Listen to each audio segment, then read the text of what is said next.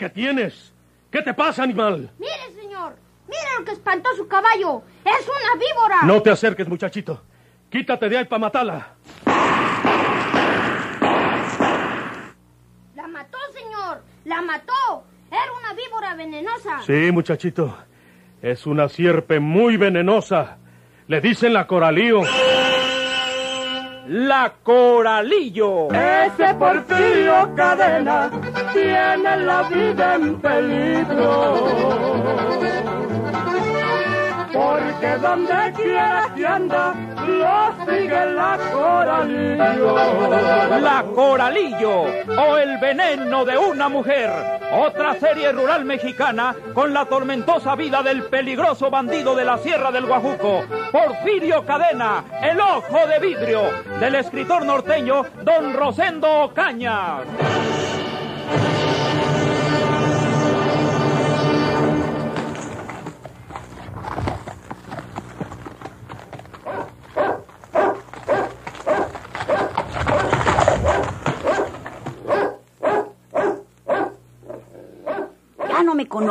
Prima María Teresa. No te bajes de ese caballo, Tacha. En esta casa no hay lugar para ti. Sigue tu camino. Y te aconsejo que te vayas al Durazno a tu casa, porque aquí nadie quiere verte. Me voy luego que haya hablado contigo, Teresa. No creas que vengo a quedarme, mujer. Es que ustedes están creyendo los chismes que contaron en Monterrey después de la muerte de María Sóstenes. Todos dicen que tú mataste a mi hermana. Pero no, Juancina. Tú no sabes la verdad, prima Teresa. Yo te la vengo a decir. Si conocemos los antecedentes de esta mujer, Eustaquia García, conocida por Tacha, recordaremos que a María Sóstenes le aseguraba que María Teresa, la de Cieneguitas, era su hermana. Pero la verdad era que esta María Teresa era hermana de la difunta María Sóstenes y prima de Tacha. Esta tenebrosa mujer siempre había engañado a su compañera.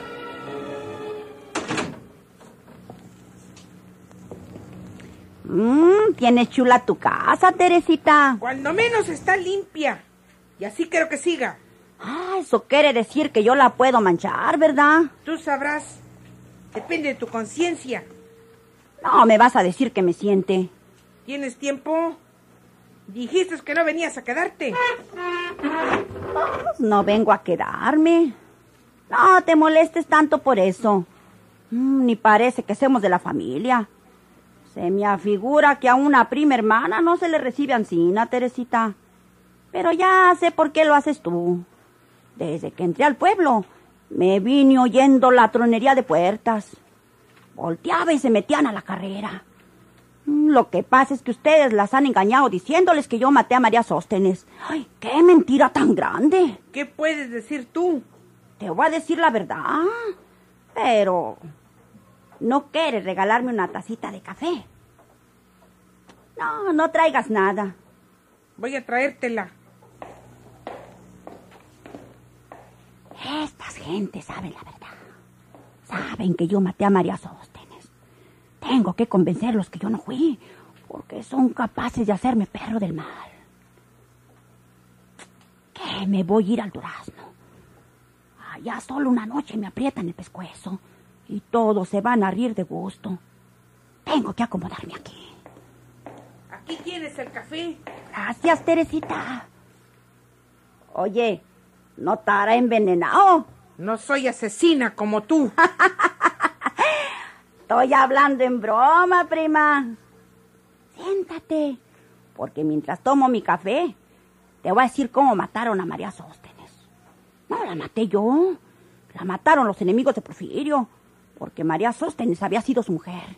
Te voy a decir cómo pasaron las cosas.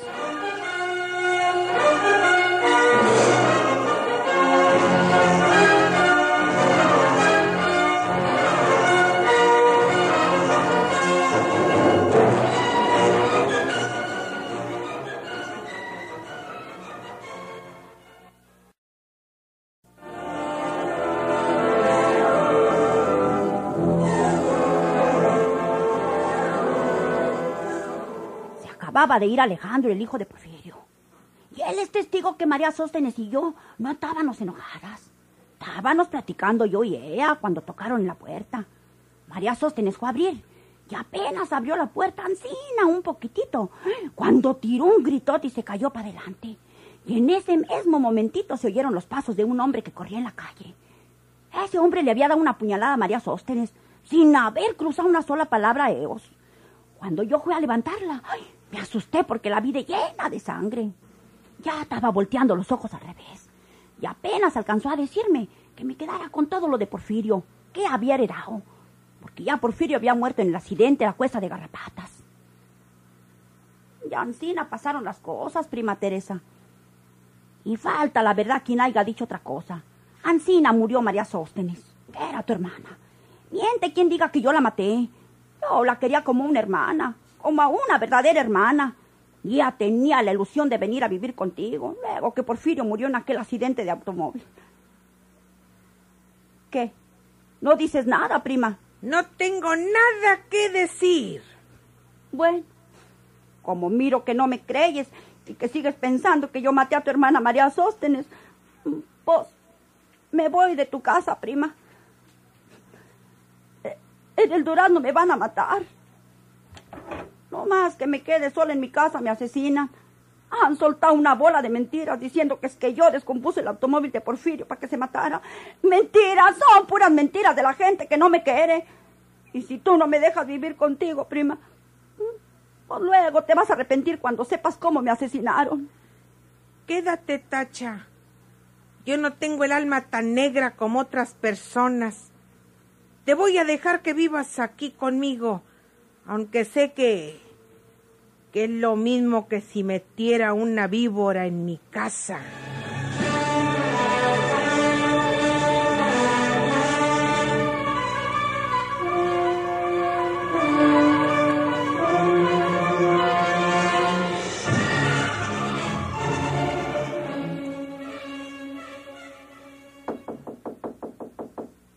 Adelante.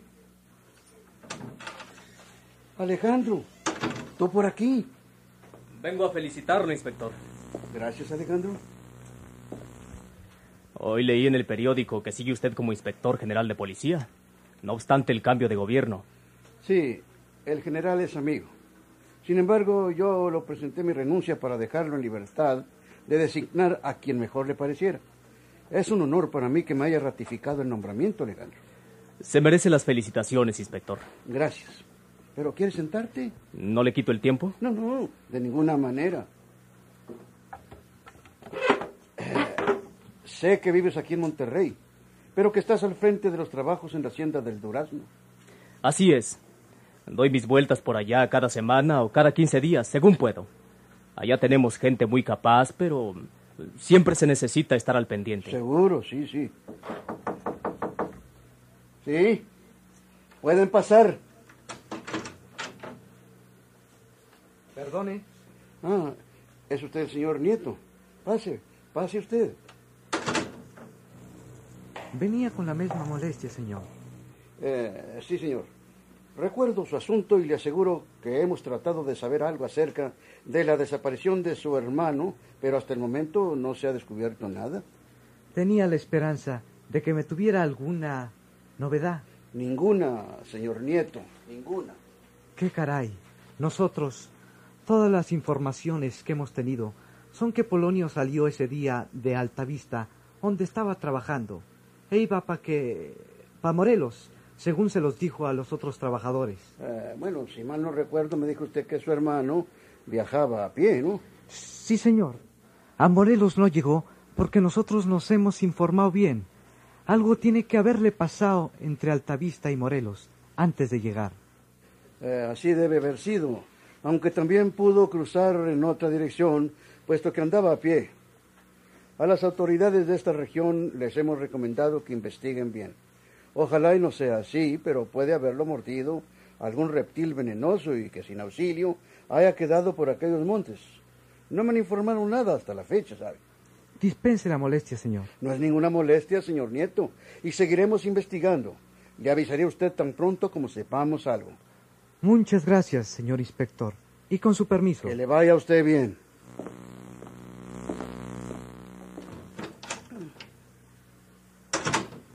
Eh, Este pobre hombre busca a su hermano desde hace algunas semanas. Ya oíste lo que hablamos. Desde ese lugar donde estaba trabajando se dirigió a pie a Montemorelos, pero no llegó ni regresó ni ha vuelto al lado de su familia. ¿Quién sabe qué sería de ese pobre hombre? Lo que usted dice, que haya quedado muerto entre el monte. Sí, que haya tratado de cruzar por lugares muy intrincados, donde lo haya atacado alguna víbora, y que haya quedado en alguna parte donde sus restos pues no han podido ser localizados. Eso puede ser. Tu visita, Alejandro, me recuerda una coincidencia que hay en el caso de la desaparición de este hombre que se llama, o se llamaba, si ya está muerto, Apolonio Neto. ¿Coincidencia? Sí, ese hombre desapareció el mismo día que ocurrió el accidente de la cuesta de Garrapatas, donde perdió la vida Porfirio. ¿El mismo día? Exactamente. Claro que no tiene ninguna relación. Pero Apolonio Nieto desapareció ese mismo día del accidente en que murió tu padre. Bueno, es lo que dice usted. Una coincidencia. Nada más. A propósito, oye, ¿qué ha sido de Tacha? Me han dicho que está viviendo con una parienta en un rancho de un lugar llamado Cieneguitas. Ustedes la dejaron en libertad. Eh, pues yo no quise ahondar más aquellas investigaciones por la muerte de María Sóstenes, porque no tenía caso enviar a presidio a una mujer vieja y que a lo mejor era inocente. No estuvo muy clara su inocencia, ¿verdad? No. Yo había estado un momento antes con María Sóstenes y le conté aquel rumor de la rueda que provocó el accidente, eh, según los peritos. De acuerdo con la declaración de María Sóstenes, el asesino llegó un instante después de haberme marchado yo. Sí, sí. Yo le pregunté a María Sóstenes por Tacha y me dijo que había salido al mercado. Parece que Tacha volvió a la quinta y entró por una puerta del huertecillo. ¿Quién sabe cuál sea la verdad? Ese asesino, de ser cierta la versión de Tacha, puede haber sido alguien que estaba resentido con Porfirio por la muerte de Campillo y no pudiendo hacerle daño a Porfirio porque ya estaba muerto, pues eh, se vengó en su mujer. Es una hipótesis solamente, ¿sabes? También puede haberla asesinado Tacha. No, no lo creo. ¿Por qué? Mira, si el tesoro de Porfirio hubiera estado en poder de María Sóstenes, Tacha era capaz de asesinarla por quitárselo. Pero ese tesoro no estaba ahí. No apareció por ninguna parte. ¿Has sabido algo de eso? Nada. Se esfumó.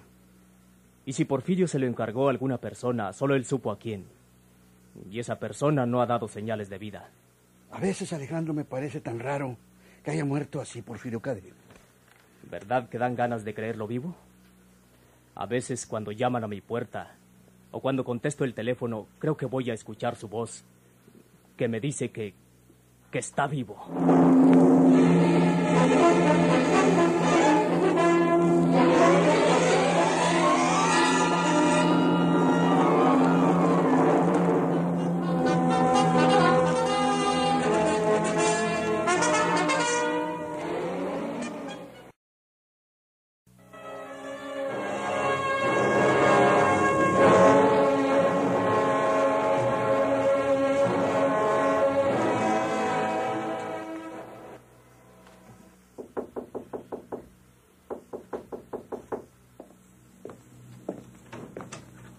Toño. Alejandro de mi alma. Mira en la triste y miserable condición en que me encuentro. Pasa, Toño. ¿Por qué te has descuidado así, hombre? Después de haberse perdido de vista por algún tiempo, Toño de la Rosa se presentaba aquella tarde en la casa de Alejandro. No parecía el mismo, tan escrupuloso de su persona como una mujer. Poco faltaba para que vistiera harapos, y en el rostro mostraba las huellas indudables de vigilias y desórdenes. ¿Qué necesitas? Lo que me obsequies es bueno, Alejandro, querido. Ay, estoy al borde de la desesperación. Toma, no tengo más. Gracias, Alejandrito. Y antes de marcharme, quiero descargar contigo mi conciencia, porque ya no puedo más. Es a ti a quien debo decírselo todo, absolutamente todo. ¿De qué hablas? El accidente en que pereció Porfirio no fue un real accidente. Es verdad ese rumor de la rueda que se salió de su eje.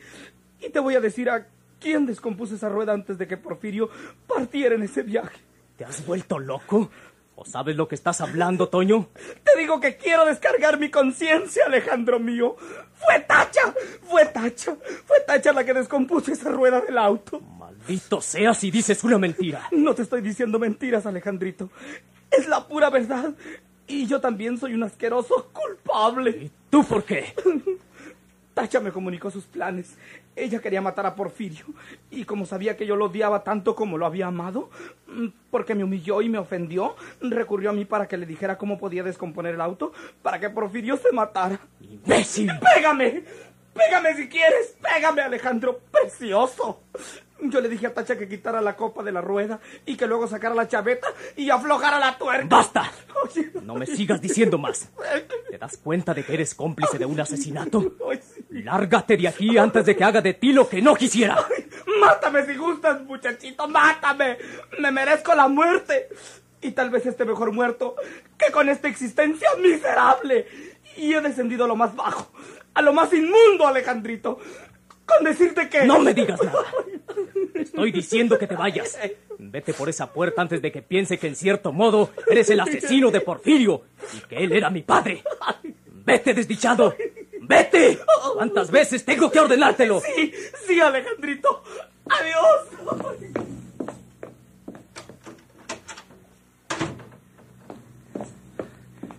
Tacha.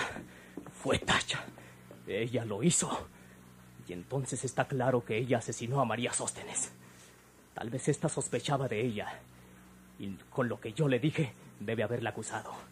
Y Tacha la mató para que no se lo dijera a nadie. ¡Maldita mujer! Y este Toño, qué hombre más traidor y peligroso.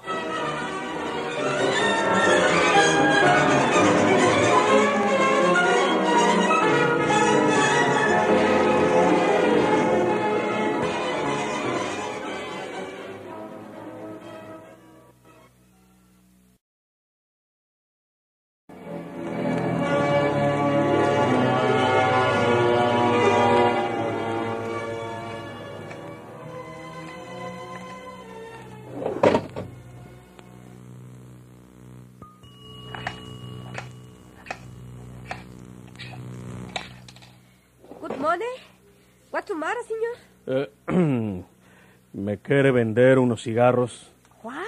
Eh, yo no hablo inglés, señorita. Pues yo tampoco lo hablaba cuando estaba allá en México, en mi tierra.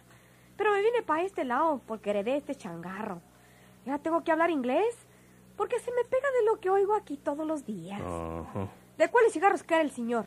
¿Quiere cameos o quiere Lucky Strikes? Bueno, bueno, pues deme de esos. Aquí los tiene. Es un daime. Sí, aquí está. ¿Quiere mechas? ¿Qué? ¿Mechas? ¿Cerillos para prender cigarros? Ah, no, no, no, así está bueno.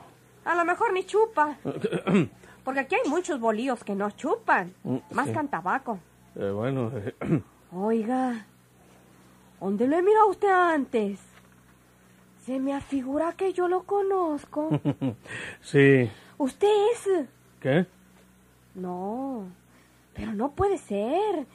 Iba a decir que usted era un señor que está muerto. Más bien, usted se parece a un amigo de mi tierra. Un buen amigo que se llamaba Porfirio Cadena.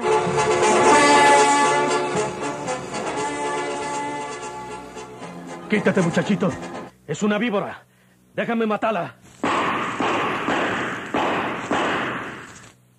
¡La mató, señor! ¡La mató! Era una víbora venenosa. Muy venenosa, muchachito.